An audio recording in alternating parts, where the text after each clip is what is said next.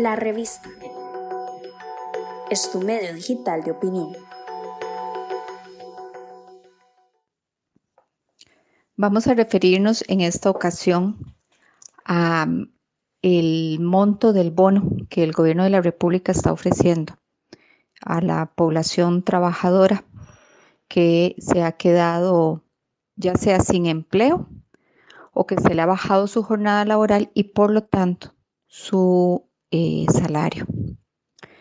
Eh, también al sector informal de la economía costarricense, que como bien sabemos ya se va acercando al 50% de la población económicamente activa. Y este bono que el gobierno de la República está ofreciendo. Nos parece que es insuficiente 125 mil colones por mes, pensando sobre todo en el alto costo de vida de nuestro país, que no es un secreto para nadie. Este país es muy caro.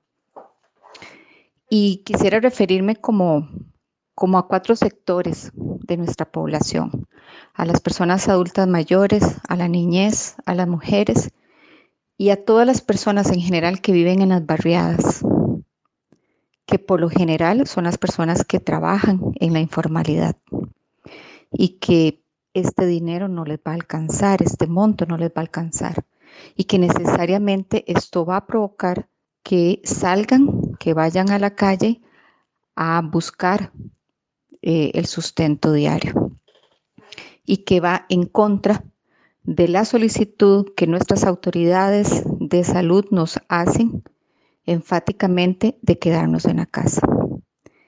En cuanto a la población de los adultos, las personas adultas mayores, eh, que son, se nos ha dicho que las personas más vulnerables en esta pandemia, eh, realmente les alcanza para poder subsistir, eh, pensando en si tienen alguna otra necesidad de salud física que requiera algún medicamento que tal vez la Caja Costarricense de Seguro Social no tiene en su haber y deben de comprarla en una farmacia. Cómo estas personas también están viviendo este aislamiento social, eh, el saber que no se puede salir. También eh, pensamos en la niñez, Qué tan difícil es sostener a un niño y a una niña pequeña en la casa eh, cuando tal vez está acostumbrada o acostumbrado a ir al kinder, a ir a materno, a compartir con sus compañeros y compañeras, cómo les entretenemos en la casa. Eh, a las mujeres. Sabemos de un gran porcentaje de mujeres jefas de hogar en donde muy posiblemente encontremos las otras dos poblaciones a las que nos hemos referido, adultos mayores y niñez. Y si bien es cierto, rescatamos eh, la decisión acertada que ha tomado el gobierno de la República para que los comedores escolares sigan alimentando a esta población y les hace llegar el alimento a sus casas, lo cierto del caso también es cómo les eh, hacemos agradable el ambiente en la casa para que puedan pasar, vivir este aislamiento social.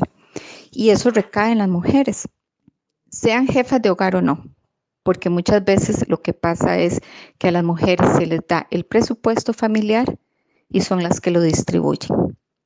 Y si su compañero de vida fue despedido, en el caso que lo tenga, con 125 mil colones, una familia de cinco personas, creo que se hace difícil.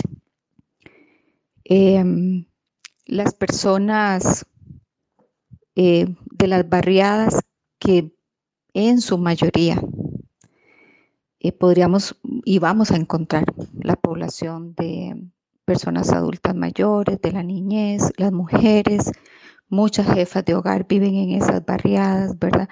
¿Cómo salen a buscar el sustento diario?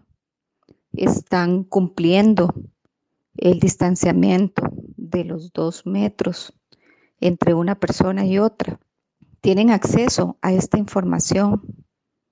Es, todas estas cosas nos hace pensar un poco en las personas que no tienen la facilidad de quedarse en la casa, como nos los están pidiendo.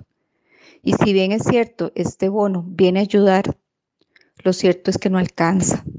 Entonces, ¿qué otras políticas, qué otras decisiones podemos tomar como país para que estas personas realmente se puedan quedar en la casa, realmente cumplan la cuarentena como debe ser, que protejan su vida, la de su familia, la de las personas adultas mayores, la de la niñez. ¿Cómo hacemos como país? ¿Cómo nos reinventamos como país ante esta situación de la pandemia del COVID-19 para que de verdad el mayor número posible de familias, de personas estén en su casa y que tengan al menos lo mínimo para poder subsistir decentemente, para que juntos y juntas logremos salir de esta situación como país. Este es un comentario de María Laura Sánchez Rojas. Soy la coordinadora de la Unidad de Capacitación y Formación Político Sindical de la NEP.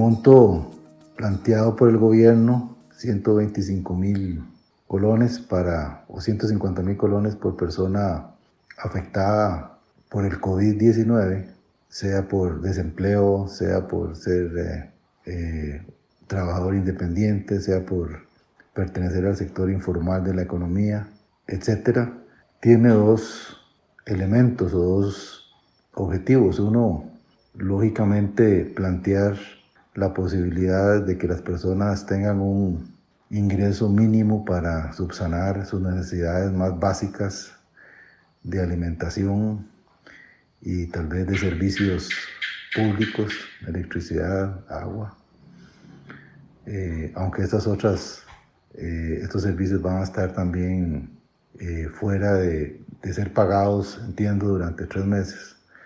Pero en fin, ese monto por persona afectada por el COVID eh, tiene esa intención. La otra es estimular o ser un incentivo para que las personas permanezcan en su casa durante el periodo de distanciamiento social. Evidentemente, si la persona no tiene por lo menos la comida en su mesa, indefectiblemente saldrá a procurársela para ella y para su familia, en caso de que la tenga. Esos son los dos objetivos. Eh, el monto mm, pareciera ser bastante menor de lo que el gobierno inicialmente había planteado, que eran 200 mil colones por persona afectada por el COVID.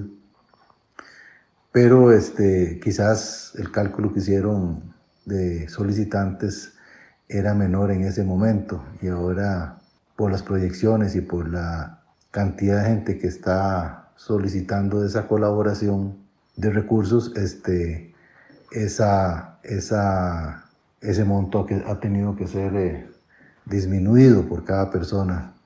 Si en una familia dos personas, padre e hijo, quedaron sin empleo, eh, pues esa familia recibirá 250 em, mil colones 125 por cada afectado.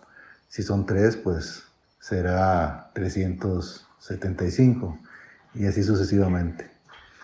Eh, es una situación inesperada, es una situación para la cual nuestra economía no estaba preparada, igual que las economías de otros países y del mundo en general. Pero este, hay que hacer un esfuerzo muy grande por parte del Estado, por parte de los organismos internacionales, etcétera, para que la máquina económica no se interrumpa totalmente, que sería una catástrofe brutal, para que las personas no tengan que salir a, realizar incluso actos de violencia por falta de, recursos básicos, por falta de ingresos.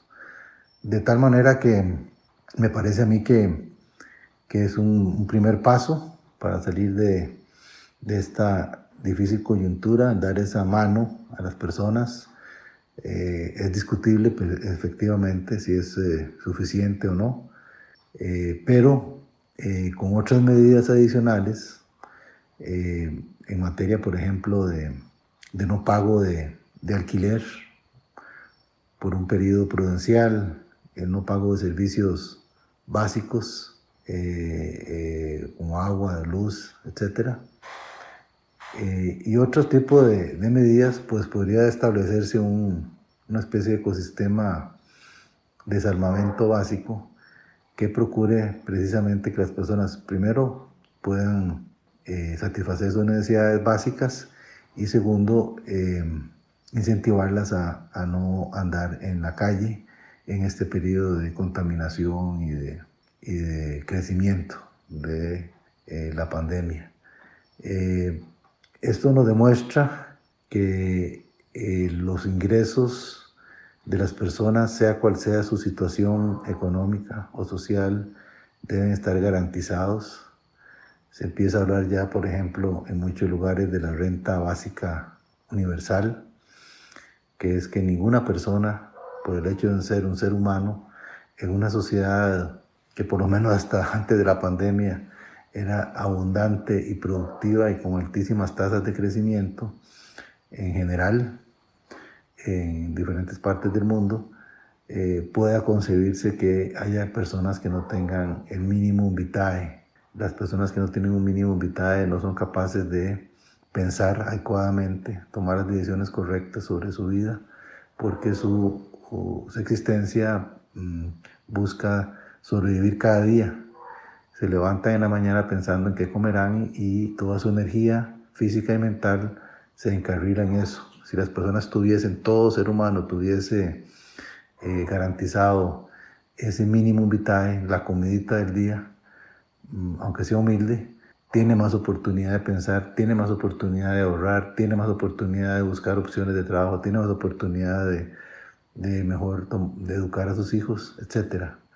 Eh, de ahí que mm, dentro de las muchas cosas que en el mundo podrán suceder después de esta espantosa situación que nos va a costar dos, tres años eh, de, situación complicada hasta que las economías vuelvan a estar en punto, eh, ir pensando entre esas opciones en una renta básica universal que comenzará siempre, lógicamente, con los más necesitados, con los quintiles 1 y 2 de nuestra sociedad, pero que paulatinamente puede ser ampliada hasta llegar a ser universal eh, para todas las personas.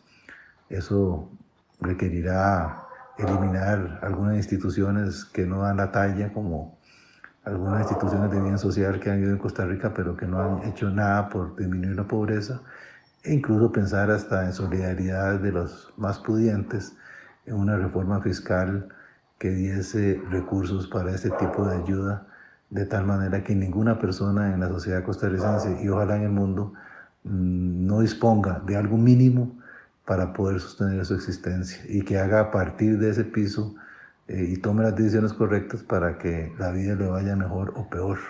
Eh, de ahí que eso sería lo que nos hace pensar esta colaboración en esta coyuntura, en esta emergencia que el gobierno está dando a los costarricenses eh, en este caso a los costarricenses afectados por el COVID-19. Comentó Julián Solano Ventes para la revista. Muchas gracias. Estamos en Facebook, Instagram, Twitter y LinkedIn como la revista CR. Difundimos opinión.